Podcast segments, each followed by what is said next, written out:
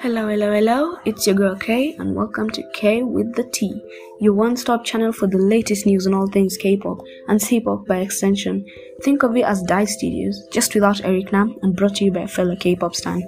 Get ready for regular updates, a wacky sense of humor, absurd theories, and a truckload of information about your favorite artists. Be sure to follow on Instagram at K with the T, and drop what you'd like to be featured in the comments.